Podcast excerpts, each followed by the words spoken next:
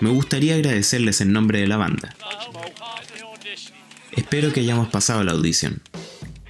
Con estas palabras, John Lennon despide el famoso concierto en la azotea de enero de 1969. Fue la última vez que The Beatles tocó en público. Hoy, 50 años después del lanzamiento de Let It Be, revisamos el final de una de las bandas ícono de la música popular. Soy Gabriel Chacón y esto es Canciones con Historia, un podcast de Musimérides. Hoy es el primer capítulo de Canciones con Historia. Estamos frente a una de las grandes efemérides de la música popular, 50 años de Let It Be, el último disco de los Beatles. Para conversar y analizar sobre este acontecimiento, que también está ligado al quiebre definitivo del grupo, estoy con Sergio Marchi al otro lado del Skype. Sergio es periodista, locutor, ha trabajado en los principales medios de comunicación de Argentina eh, pero además ha publicado varios libros y tres de ellos, uno dividido en dos, está ligado a los Beatles. Así que por lo tanto hablar de Sergio Marchi es sinónimo de los Beatles en Latinoamérica. Así que un placer tenerte acá en Canciones con Historia. ¿Cómo estás, Sergio? Me gusto es mío, Gabriel. ¿Cómo estás vos? Muy bien, acá en este periodo de confinamiento. ¿Qué tal por allá? Eh, la estamos pasando como podemos. Yo no estoy pasando una mala cuarentena, debo decir. No la paso mal. Bueno, antes de comenzar a analizar este disco, eh, creo que es necesario contextualizar que Let It Be es un disco grabado eh, un año antes del lanzamiento, incluso antes de Abbey Road, el penúltimo disco, que se publica un mes después del anuncio del fin de los Beatles e incluso se conoce después del lanzamiento del primer disco solista de Paul McCartney. Entonces quiero partir por preguntarte cómo era este contexto con una banda que ya no existía y las relaciones entre los cuatro estaban prácticamente quebradas. ¿Con qué se encuentra Let It Be al momento de este lanzamiento? Lo que pasa es que una cosa es Let It Be y otra cosa es lo que genera Let It Be. Let It Be lo que, lo que se encuentra es que, bueno, este es el fin. Siempre digo que la tapa de Let It Be para mí es como una lápida. Fíjate, negro dividido en cuatro. O sea, te muestra una tumba, más que una tumba, no, la lápida de la tumba, y te muestra también eh, cada uno por su lado. Son cuatro fotos individuales. Eso ya te da un marco de lo que pasaba, que la banda estaba definitivamente disuelta, te lo decían hasta visualmente. Y bueno, con el disco de McCartney ya editado, con la famosa declaración de McCartney previa en el autorreportaje, donde le preguntan si avisora un futuro con John Lennon componiendo activamente y dice que no. Digamos, el final ya estaba eh, anunciado y la gente todavía se estaba recuperando de la noticia cuando sale el It Be. El Let It tiene un problema que es que, como vos bien dijiste, fue grabado antes de que apareciera Abbey Road, que es técnicamente el último disco, pero salió después. Y Let It Be es un disco de lo más flojo de los Beatles. Y Abbey Road es el mejor disco de todos los tiempos para mí. Entonces es como un final eh, muy raro, muy despasado, porque no corresponde a la cronología, eh, no se van con el canto del cisne, se van con cierta cuestión como filosófica, porque Let It Be es una canción filosófica que, bueno, hoy lo llaman, un video, no sé si circuló por, por ahí, por donde estás vos, que eran celebridades eran, de Argentina y de distintos lugares cantando Imagine y la tradujeron al castellano con la lamentable traducción de Supón. Bueno, eh, siguieron en ese tren lamentable de traducciones, Let It Be podría traducirte como soltar, que fue un verbo así muy de moda. Let It Be es eso, bueno, ya está, fuimos.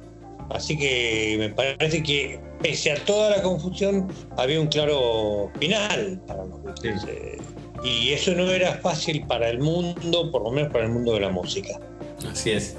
Bueno, otra cosa que es necesario puntualizar es que Let It Be también consistía en un proyecto que iba más allá del disco. Let It Be también fue un documental, un libro llamado The Beatles Get Back, el famoso concierto de la azotea. Entonces, ¿podemos entender a Let It Be como un disco o más bien como una recopilación con lo que quedó de los Beatles? Mira, Let It es el resultado de todo un proceso traumático.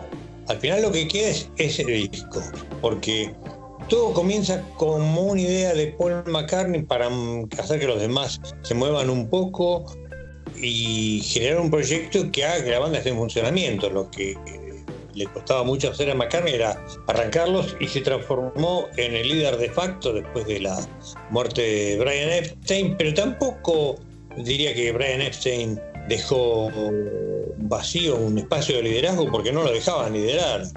Eran ellos los que lideraban. Pero había cierto cansancio que se conocía. Entonces McCartney arma esa idea de vamos a registrar fílmicamente todo un proceso. Desde que componemos, ensayamos, grabamos y finalmente presentamos. Lo cual era una vuelta a los escenarios un tanto encubierta y los demás lo sabían y un poco Harrison y un poco Lennon boicotearon la idea.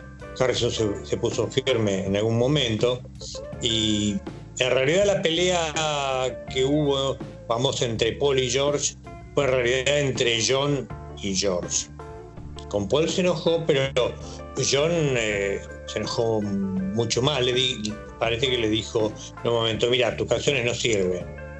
Y eso a Harrison le dolió mucho y bueno, me parece que esto es lo que hace que él se vaya, pero después las demandas que él pide para volver no son tan tan inusuales. Él lo que pide es salir de los estudios donde estaban grabando, invierno, Londres, estudios cinematográficos. El, cine te hace perder mucho tiempo, no porque sea una pérdida de tiempo el cine, sino porque es su naturaleza, hay mucho tiempo muerto. Si bien se registraba todo, ellos no estaban en un buen momento, se cagaban de frío, eh, la idea de, tocar en vivo era un delirio.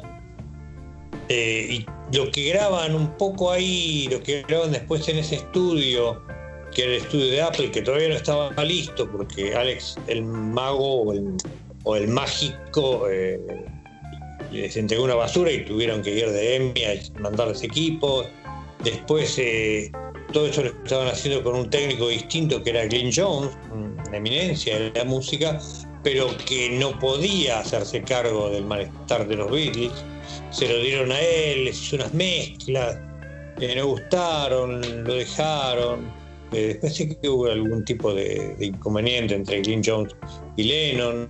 Lo, sé porque leí hace poco el libro de Glenn Jones, no me acuerdo cuál fue el inconveniente. Finalmente ellos sanó y quedaron bien pero era una época en donde Lennon estaba muy bravo. Entonces, digamos, finalmente eh, Lennon un poco escondida, aunque con cierta anuencia de los demás, le da las cintas a Phil Spector. Venía todo muy manoseado. Me parece que eso, eso es lo que se refleja un poco en Let It Be, por eso estaba flojo. Y aparte se llamaba Get Back, Volver, y al final tuvieron que hacer el paso hacia adelante y separarse, que era lo único que les quedaba. Así es.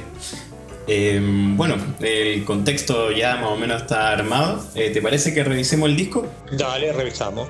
Podemos comenzar con Across the Universe, que es la, el tercer track que aparece en el disco. like endless rain into a paper cup. They slither wildly as they slip away across the universe. Fue una de las favoritas de Lennon, eh, pero que una vez lo grabaron, a él al parecer no le gustó cómo quedó el resultado. Across the Universe es una canción que grabaron para la época del álbum blanco, para un proyecto que era algo así como eh, Wildlife Foundation. Entonces hicieron una grabación que no fue muy buena, la canción quedó un poco eh, descartada. Creo que al principio se llamaba Nature Boy y después hubo una canción de McCartney que se llamaba así. El tema no funcionó y después sí quedó muy bien eh, en Let It Be, pese a que Phil Spector cuando lo produjo le puso coros femeninos, cosa que retó a Paul McCartney sobremanera. Hay una versión muy linda que está en el eh, no me acuerdo si está en el Naked o eh, dónde está, que es un mix moderno que le hacen a la canción, que no la altera mucho, le ponen como un poquito de eco y como el, si le espolvorean unos polvos mágicos.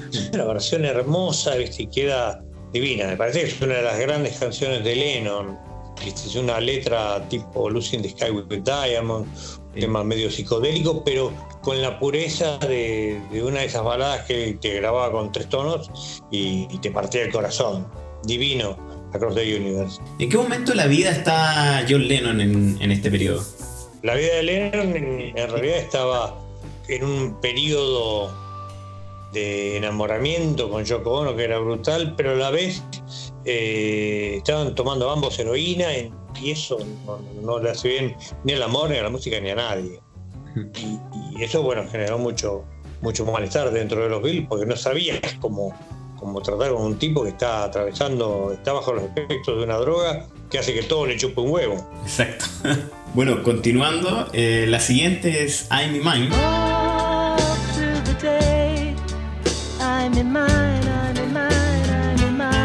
No puedo dejar de, hablar sobre Harrison, que también es uno de, los de las piezas que está ahí como en, engranaje, que constante con, el resto de la banda, que, con esta supremacía de Lennon y McCartney pareciera ser que Harrison siempre estuvo en un segundo lugar, en un segundo plano. Em, esta canción, I'm Mind, es una creación de Harrison sobre el ego y sobre cómo lidiar con esto. Entonces, ¿Qué tan escuchado era realmente Harrison en, los Beatles o qué tan fastidiado estaba él con el resto de la banda? Mira, evidentemente, eh, si vos te fijas que en el disco grabado anteriormente, que fue, o posteriormente, fue Abbey Road, digo, él en Abbey Road da una muestra categórica de su talento con Something y con Here Comes the Sun. Pero los temas de Let It Be, tanto I Me Mine como For You Blue, no son grandes canciones, son buenos temas. I Me Mine es además la última canción donde que, graban los Beatles, sin Leno. Y Leno en algún momento de la película se pone a bailar el vals con Chocobono con este tema. Digo, a Harrison era un pibe, me parece bastante sensible también, que por más gurú que hubiera y por más que se lo tomara con filosofía oriental, eh, las cosas lo afectaban fue un momento muy malo donde Harrison la pasó muy mal dentro de la banda. Eh, y quizás eh, eso lo haya confundido un poco. Pero a mí es un tema que me gusta, es un tema raro, es un tema distinto a lo que eran los Beatles. Habla sobre, sobre el ego, porque hay mi mind quiere decir yo, yo, yo. Pero también Harrison es un personaje contradictorio porque si vos ves el documental de Eric Clapton, La vida en 12 compases, donde habla del problema que tenía con, con Patty, que estaba casada con Harrison, pero Clapton la quería, y a la vez eh, Patty tenía que fumarse algunas infidelidades de Harrison. O sea que mucho gurú, pero con el mazo dando. Exactamente, claro. Y un personaje de Harrison también que genera mucha empatía con, quizás con lo con mucho con, con más Beatle maníaco que ven en Harrison un, como el, el, Beatle más iluminado en este sentido, quizás no solamente por, por, su, por toda su onda eh, eh, que aprendió en la India o toda esa inspiración que tuvo, sino también como un compositor, como un gran compositor. ¿Cómo ves tú a, George Harrison? Dentro de toda la banda, Harry, lo que pasa es que Harrison es el Beatle más especial de todos. Eh, no es McCartney que va de frente, que quiere hacer cosas y que siempre está pendiente de, digamos, mantener las cosas en movimiento y ser el, anfitrión un poco de la banda. No es Lennon el, genio loco, ni es Ringo que es Mr. Simpatía. Harrison es medio amargo además. Y es más callado y más misterioso. Entonces por eso, viste, Harrison tiene sus seguidores. Eh, pero me parece que son todos. Los Beatles no es uno por uno, sino son todos. Eh, el quinto integrante que la magia que ellos generaban cuando se juntaban en una habitación a tocar y cuando las cosas estaban más o menos bien, esa magia florecía, pero era cuando eran un equipo. Entonces, Harrison en los últimos años fue revalorado, pero la verdad, todos aquellos que hablan de Harrison se llenan la boca de Harrison. ¿Cuántos escuchan los discos ahorita de Harrison? Después de All Things Must Pass, nombremos cuántas canciones saben de, George Harrison. En mi caso, a mí me gustan mucho los discos de Harrison y los escuché mucho durante mi adolescencia. Yo no tuve All Things Must Pass hasta, no sé hasta cuándo, pero no, lo tuve durante mucho tiempo. Yo comencé conviviendo en el mundo material, seguí con Dark Horse, después Extra Texture, y después le perdí un poco el rastro a los demás. Después, bueno, lo fui como escuchando, lo fui comprando. Pero para mí son esos tres discos, y sobre todo Extra Texture, que me encanta.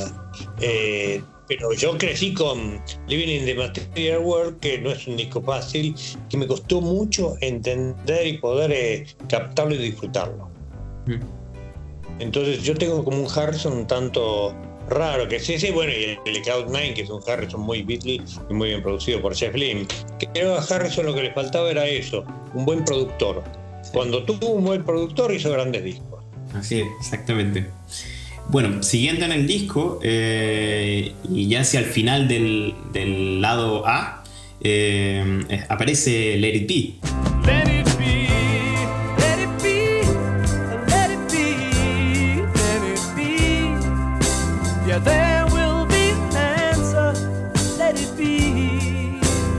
Quizás la canción más importante a nivel cultural de este disco, que es un disco que por lo general casi nunca se ubica entre los primeros lugares de preferencia de los Beatlemaníacos. Pero luego nos encontramos con canciones como Across the Universe o esta misma Let It que de repente como que nos dan cuenta que estamos escuchando un disco de los Beatles. ¿Recuerdas la primera vez que escuchaste Let It Be? Larry B fue uno de los últimos discos de los Beatles que yo me compré. Yo lo primero que hice fue tener como la colección y fue uno de los últimos. Eh, Larry B sí, también recuerdo como le escuché un poco escondidas, porque iba a haber un baile en mi casa, pero el que prestaba los discos dejó los discos y no quería que yo los escuchara, o sea, para que no se los rayara. Y, y yo sé dónde había dejado la llave. Y obviamente agarré el disco azul y escuché Let It Be. Y, que era una canción conocida eh, para su tiempo, entonces uno ya sabía, pero a mí me afecta más de grande porque empezás a entender que en esa simpleza hay mucha profundidad, sin que McCartney se lo haya propuesto, pero hay mucha profundidad, hay una filosofía de, bueno, let it be, las cosas a veces tienen que seguir su curso y no puedes quedarte como aferrado a algo. Y me parece que en ese sentido, McCartney de alguna manera resuelve un poco el duelo por su madre. Que la madre que le dice, bueno, ya está, no puedes seguir por la vida con la herida abierta porque tu madre murió a una corta edad, en algún momento hay que resolverlo, hay que darle el alta a esa situación, seguir adelante. Tiene muchas lecturas, Lady B, y es una canción muy simple tiene esa segunda grabación con un solo de Harrison que es maravilloso. La, la de simple no me gusta tanto, la que tiene solo de Harrison, este solo es maravilloso. Y bueno, te vuelvo a hablar de Harrison.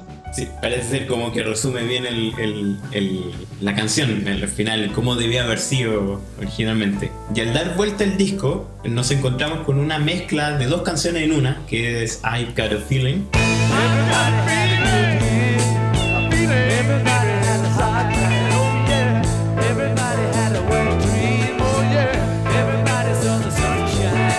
Un lado está el optimismo de, Paul McCartney y el otro lado está John Lennon que no tuvo, no había tenido un buen año y empieza a hacer ese recitado hacia la mitad de la canción de Al Cara Feeling. Sí, más que un recitado es como un cantado un tanto hablado. Tal vez un precursor de rap. Mm, no sé, para mí nunca fueron dos canciones, siempre fue una. Yo me entero, obviamente, estudiando la historia, de que juntaron las dos cosas. Pero me gusta porque son los Beatles súper pesados, eh, así como ya en la sintonía medio cepeliniana. Eh, tiene un riff muy bueno el tema. McCartney, bueno, canta así con esa cosa gritada que es muy de esos tiempos, ¿no? De, que llevaba la voz al límite de su registro, al rugido. Y Lennon, viste, bajando, haciendo como la conclusión, bueno, todos tuvimos un año difícil. Eh, me parece que es eso lo que le da la dinámica. El tema, más allá de que replica un poco lo que pasaba en We Can Work It Out. Porque We Can Work It Out, si bien la canta Paul todo el tiempo, Paul lo que llama es a la conciliación, pero también dice, trata de verlo de mi modo. Y Lennon lo corta diciéndole, la vida es muy corta y no hay, y no hay tiempo para, para pasársela peleando. Está un poco como ese diálogo entre los dos. Pero eh, eh, a mí me encanta, y ahora me parece un temazo. Sí, a mí igual, es un tema impresionante que resume un poco este, estos genios creadores de, los Beatles en, una, en una canción que justamente cuando conversa McCartney con, con, Lennon es donde se hace grande esta canción. Al principio podría pasar con cualquier canción, pero cuando, cuando ya hacia el final están ellos dos eh, conversando es cuando se ve la grandeza también. De, Sí, pero ya en el contexto de los tiempos, principios del 69, la Zeppelin recién aparecía. Sí. Este, estaban, digamos, en la sintonía. Y es una canción que grabada de otra manera hubiera sonado zeppeliniana. Eh, pero es un tema de rock furioso y no te olvides, lo tocaron en la terraza. Así que me parece que, que, también es como es una vigencia de que los Beatles no se habían quedado atrás. Exacto. Bueno, siguiendo The Long and Winding Road. The long and winding road that leads to your door. Con esta canción hay una anécdota bastante esclarecedora sobre el final de los Beatles, porque que lo vamos a hablar después. Eh, pero sobre la anécdota es que se dice que cuando The Long and Winding Road eh, estaba en proceso de grabación, Phil Spector le agregó una sección de cuerda, que es, que es la que se escucha en el disco finalmente. Y las voces femeninas. Y las voces femeninas, claro. Pero a McCartney no le gustó como, como quedó esto y mandó a sacar todo esto, pero nadie le hizo caso. ¿Fue esta la gota que realizó el vaso y que lo terminó convenciendo para que presentara su renuncia a los Beatles? No, me parece que la renuncia primero la había hecho Lennon, después le dijeron, espera un poquito porque estamos renegociando la regalía, no cae la negociación.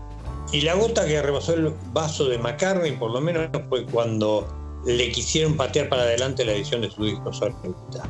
Rico había sacado el tuyo, habían sacado Hey Jude. No, bueno, vos más adelante, y eso no se lo bancó. Eh, pero él ya venía caliente con estas cosas, porque realmente Phil Spector eh, le puso un montón de cuestiones, pero hay que hacerle honor a la verdad, el arreglo que hizo Phil Spector es maravilloso. Sí. Es muy bueno. Yo es una canción que estudié porque estudié piano un tiempo y tocaba esa canción, era una de las que comencé tocando, ¿viste? Y, y ponerme a trabajar en el arreglo de cuerdas que va detrás del tarara, es una genialidad. No se le reconoce mucho a Spector esas genialidades que hizo en el B. Quedó como el malo de la película. Que bueno, un poco de villano era, pero y estaba un poco loco el hombre, pero realmente es lo que hizo con el tema de McCartney. Eh, le dio, está bien, lo puso un poquito meloso, pero qué buen arreglo que hizo. Uh -huh. Además, Después vio cuando salió Naked que McCartney eh, tenía también razón, porque la canción era tan buena que cantada por él solo en el piano y con un mínimo acompañamiento, también era hermosa. Eh, cuando un tema es bueno, resiste muchas cosas. Así es. Y la última canción del disco, Get Back.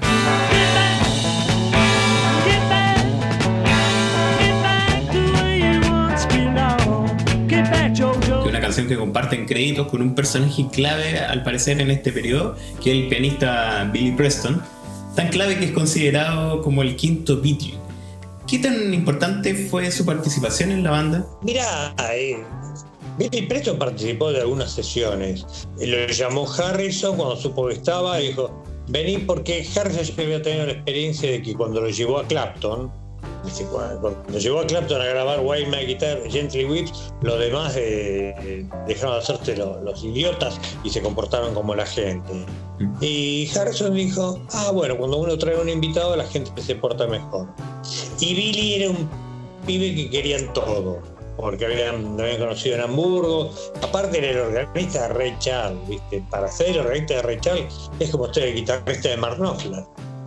Es una cosa de locos. Y Billy además era negro, tenía buena onda, tenía un swing. Yo creo que, que, le subió un poco el ánimo a todos y eso se nota en la música. Fíjate que él toca también en One Hasta y el arreglo que hace es tan chiquito y aparte tan lindo y con esos solo ya un roquito, viste, sube eh, varios grados de calidad. Eh, y en Get Back también hace un solo formidable. Pero bueno, el pibe era formidable. Me parece que, que eso ayuda a que el show de la terraza sea como una situación mucho más amable y como dirían los ingleses, uplifting. ¿no? Como que, que eleva el ánimo. Me parece que, que- que tuvo esa importancia. Billy Preston. ¿Cuál es tu favorita del disco? Mm, pasa es difícil, porque hay veces que me quedo enganchado con, con la complejidad de I Dig a Pony.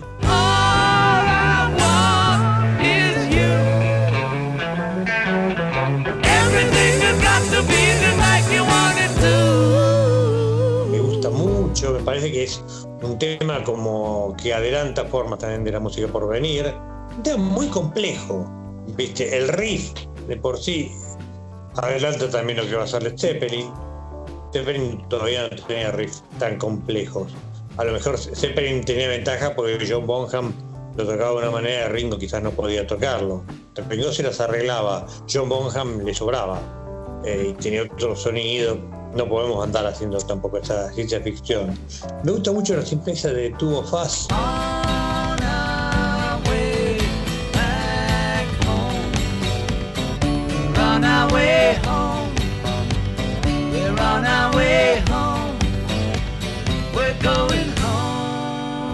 Pero mi favorita te diría que es eh, eh, I Got a Feeling. Esa es mi favorita, la, que pongo mucho en la radio. eh, cuando tengo que meter un, un Beatles, trato de no meter ni un Let It Be, ni meterte Something, ni meterte las que más conoces. Y I Got a Feeling entra bien en las programaciones que yo hago. Genial. Bueno, estoy conversando con el periodista y escritor Sergio Marchi en este primer capítulo de Canciones con Historia, un podcast de Musimeries. Antes de hablar sobre el final de los Beatles, me gustaría preguntarte sobre el concierto en la azotea, este importante hito de la cultura pop. ¿Crees que la banda sabía que era la última vez que tocarían frente a un público? Eh, yo creo que sí, que- pero no, no sé si lo pensaban. Eh, en el fondo era imposible que no lo supieran. Eh, era el modo que ellos tenían. De hecho, vos sabés que Harrison pensaba que el grupo seguía, Ringo se ilusionaba, John y Paul eran los únicos que sabían que eso no, no daba para más. Pero en el momento en que hicieron el show de la terraza, no estaba tan claro el final. Por lo tanto, no sé si lo sabían. ¿Qué tan importante culturalmente o, qué lectura le da a este concierto en la azotea? Porque fue muy icónico. ¿Por qué crees que lo, fue? Más allá de porque sea la última presentación de los Beatles. Porque me pare- en realidad la, la historia se escribe en base a, accidentes, errores, malos entendidos. En este caso me parece que hicieron una travesura que es tocar en la terraza teniendo cerca la comisaría y pensaban que si la cana venía y lo llevaba preso se iba a hacer un buen cierre para la película. Lo que pasa es que la cana fue y advirtió, pero Ringo soñaba con que lo arrancaran de los pelos de la batería y que fue un escándalo.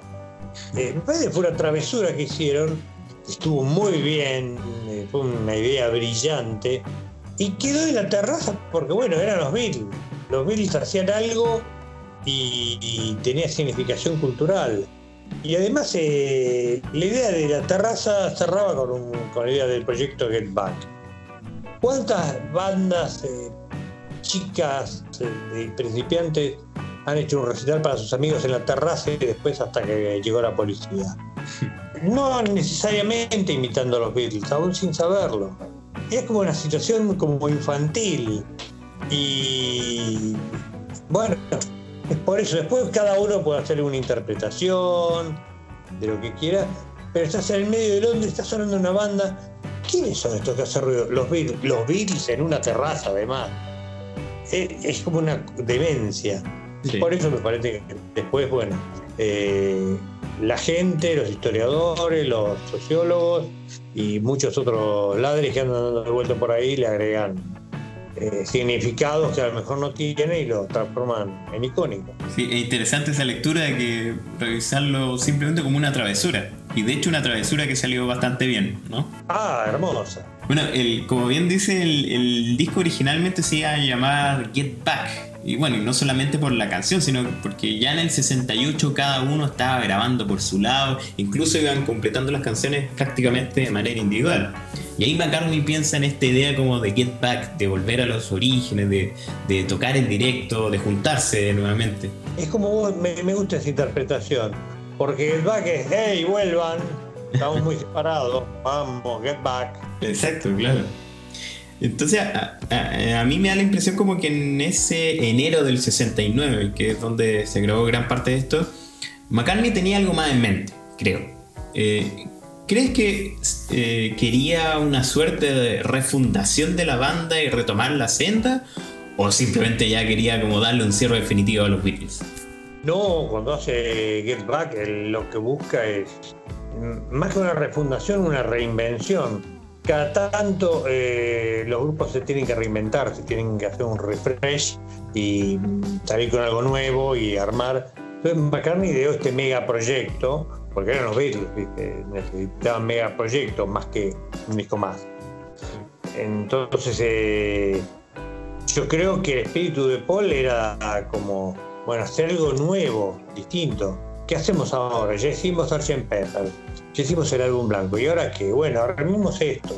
Se ocurre este proyecto que después, bueno, eh, tiene un montón de, de efectos colaterales no deseados, pero bueno, así se escribe la historia. Justamente en el documental, eh, que bueno, muy recomendable para verlo, para justamente entender cómo funcionaba este, este último capítulo de los Beatles. Ahora hay un documental nuevo, sabía. Eh, no sé si salió o está por ver. No, está por salir, sí, todavía no, no sale, sí. está hecho con todo el crudo de las grabaciones, que, te muestran una atmósfera distinta, parece. Más que el hierro de Twickenham y, y las peleas y las cosas que no salen, te muestran a cuatro tipos que se divierten mucho.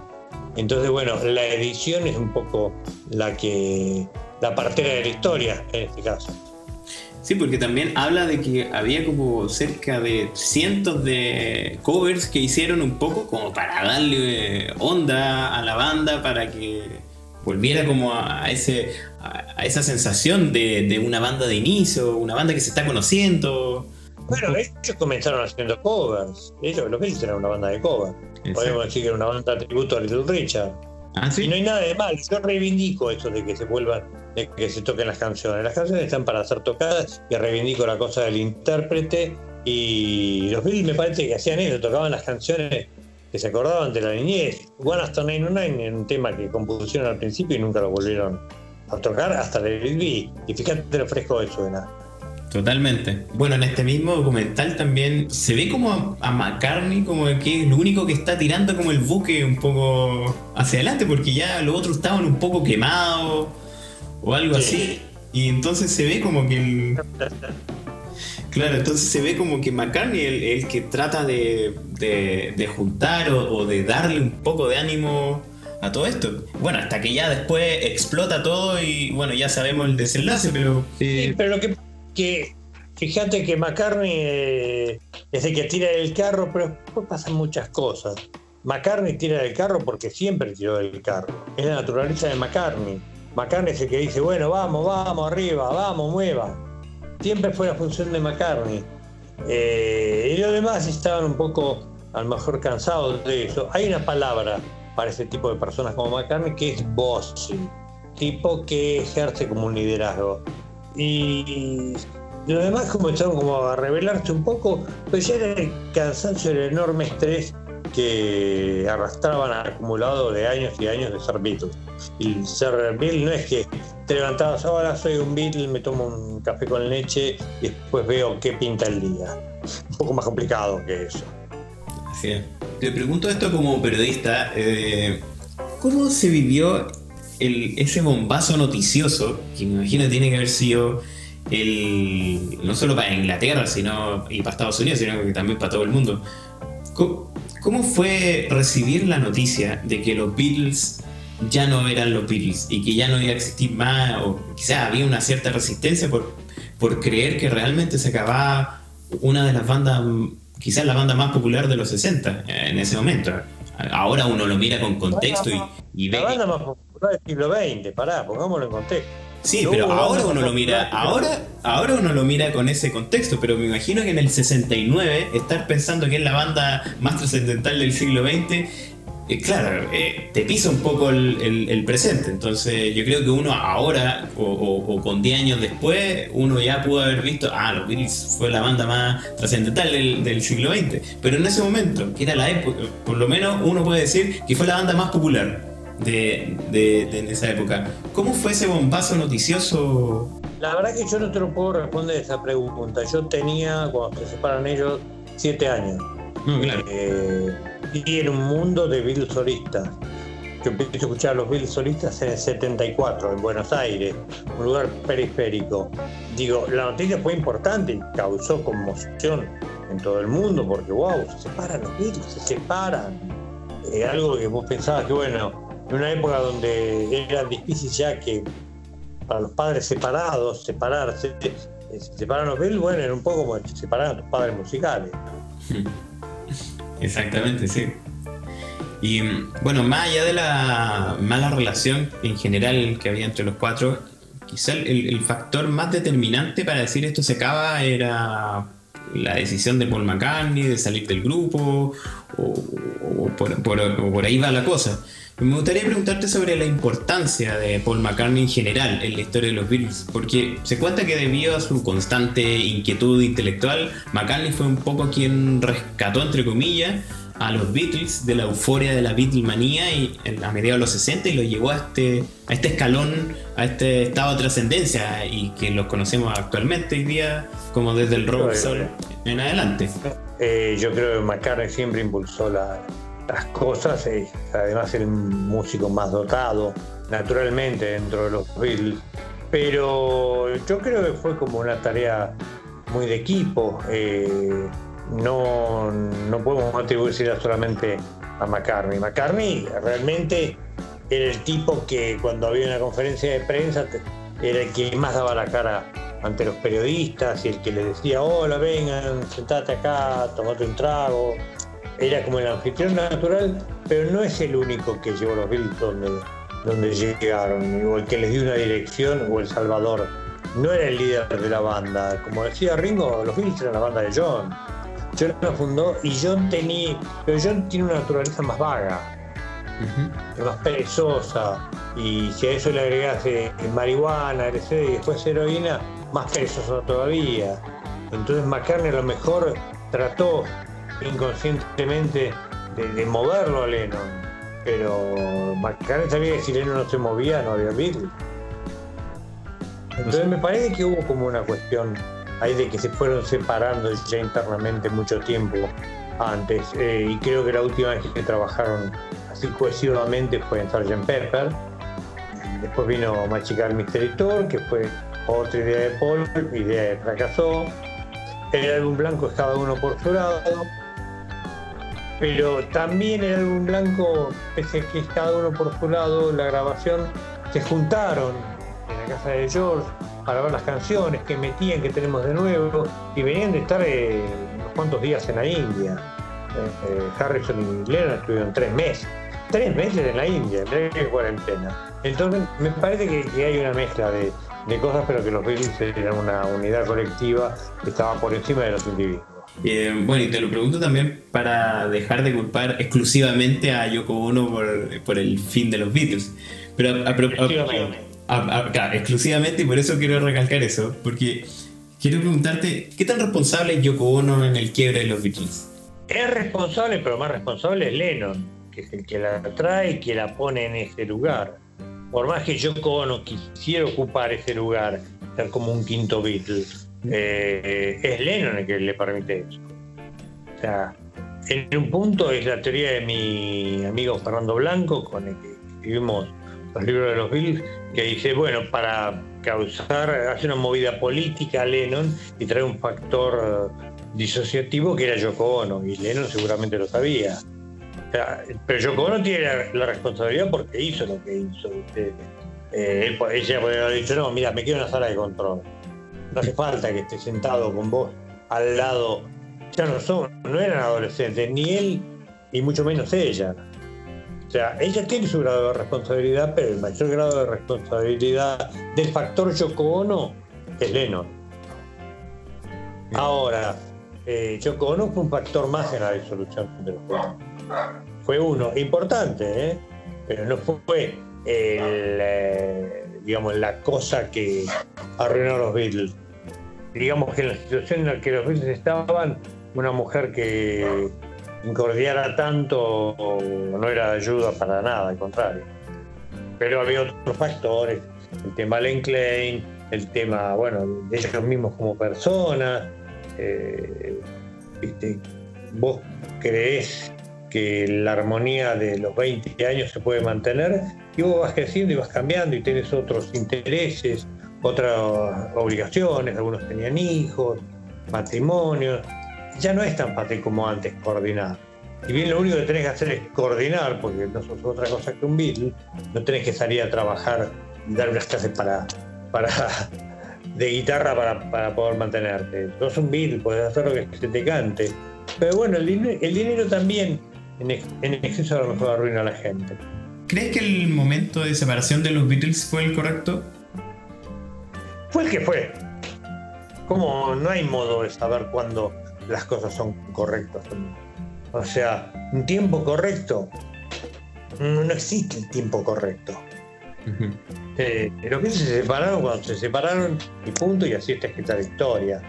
Lo demás que podamos pensar es ciencia ficción. Porque también he escuchado de una supuesta eh, reunión de los Beatles justamente meses después, un año después creo del asesinato de John Lennon, que Lennon tenía ganas de un poco volver a, a grabar algunas canciones de los Beatles, pero es ciencia ficción básicamente. No, pero hay declaraciones, ahí te- pero ahí tenés algo que no es ciencia ficción, que son declaraciones que hizo John Lennon. John Lennon habló al respecto y dijo que para él estaba todo superado y que si me juntara con los muchachos nos juntaríamos y hasta daría Hey Jude y todo el lote. No tenía problemas con eso. Y quizás hubiera sucedido. Harrison hubiera sido el determinante en ver si eso pasara o no. Y probablemente hubiera dicho que no para demostrar un poco su poder. Claro. O el- pero también podrían haberlo reemplazado y decirle, bueno, entra Clapton. No sé. Otra ciencia ficción, pero lo que es real es que Lennon lo dijo. Y si Lennon tenía voluntad, seguramente Paul y Ringo se iban a sumar. Harrison, la gran incógnita, el Beatle silencioso. Así es. Y bueno, y para finalizar, ¿los Beatles cambiaron el mundo? Sí, claro que lo cambiaron. Cambiaron el mundo, a- por lo menos a mí cambiaron mi mundo. Eso te lo digo con seguridad. Yo creo que los Beatles cambiaron todo, cambiaron un montón de cuestiones. No es que solamente, como decía John Lennon, alguna gente tenía el pelo largo. No, cambiaron muchas cosas culturalmente. El mundo no sería ahora el mundo que es sin los Beatles. Yo creo que, que mucha gente que hoy puede luchar eh, por sus derechos, pienso en las comunidades lesbianas y homosexuales, eh, si no hubieran aparecido los Beatles que provocaron una apertura y que generaron toda una corriente de energía en una juventud que después se manifestó contra la guerra de Vietnam, que después abordó cosas más complejas como religiones orientales, literaturas, expresiones artísticas, la novel vague, cine, etcétera. Sin todo eso que fue la psicodelia, que no hubiera sucedido sin los Beatles seguramente, sin toda esa explosión de la juventud en los 60, que los Beatles fueron un factor determinante, yo no sé si los homosexuales podrían haber salido del closet. Probablemente lo hubieran hecho, pero les hubiera demorado un poco más. Yo creo que el rock eh, fue como un- una cuestión de partículas de aceleración eh, que ayudaron muchísimo a, a sacar el velo de muchas situaciones que eran muy hipócritas y que era muy difícil de pensar, verlas resueltas en aquel entonces. Muchas gracias Sergio por esta entretenida conversación y espero que nos volvamos a encontrar muy pronto en alguna otra conversación, quizás de Spinetta, quizás de, de, de Charlie, ¿por qué no? Bueno, eh, el, el tiempo dirá, espero que pase pronto esto de la, de la pandemia y que todos podamos volver a, a tener el grado de libertad que teníamos antes y que podamos corregir algunas cosas. ¿Quién te dice que a lo mejor la pandemia no- nos, nos da un par de lecciones que finalmente aprendemos como especie? Y qué mejor que pasar la pandemia escuchando los Beatles, ¿no? No sé si hay mejor plan, pero ahí los Bills abrieron la puerta para muchísimas expresiones musicales, así que tenemos bastante música de ellos y de otros para escuchar. Así es. Bueno, muchas gracias Sergio. Un gran saludo, Gabriel. Gracias por la charla. Hasta pronto. Hasta pronto.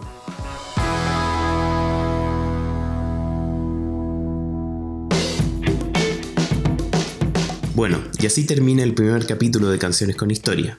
Si te gustó este proyecto, compártelo. Muy pronto un nuevo episodio. Recuerda seguirnos en nuestras redes sociales en Instagram, Twitter, Facebook, YouTube y por supuesto Spotify.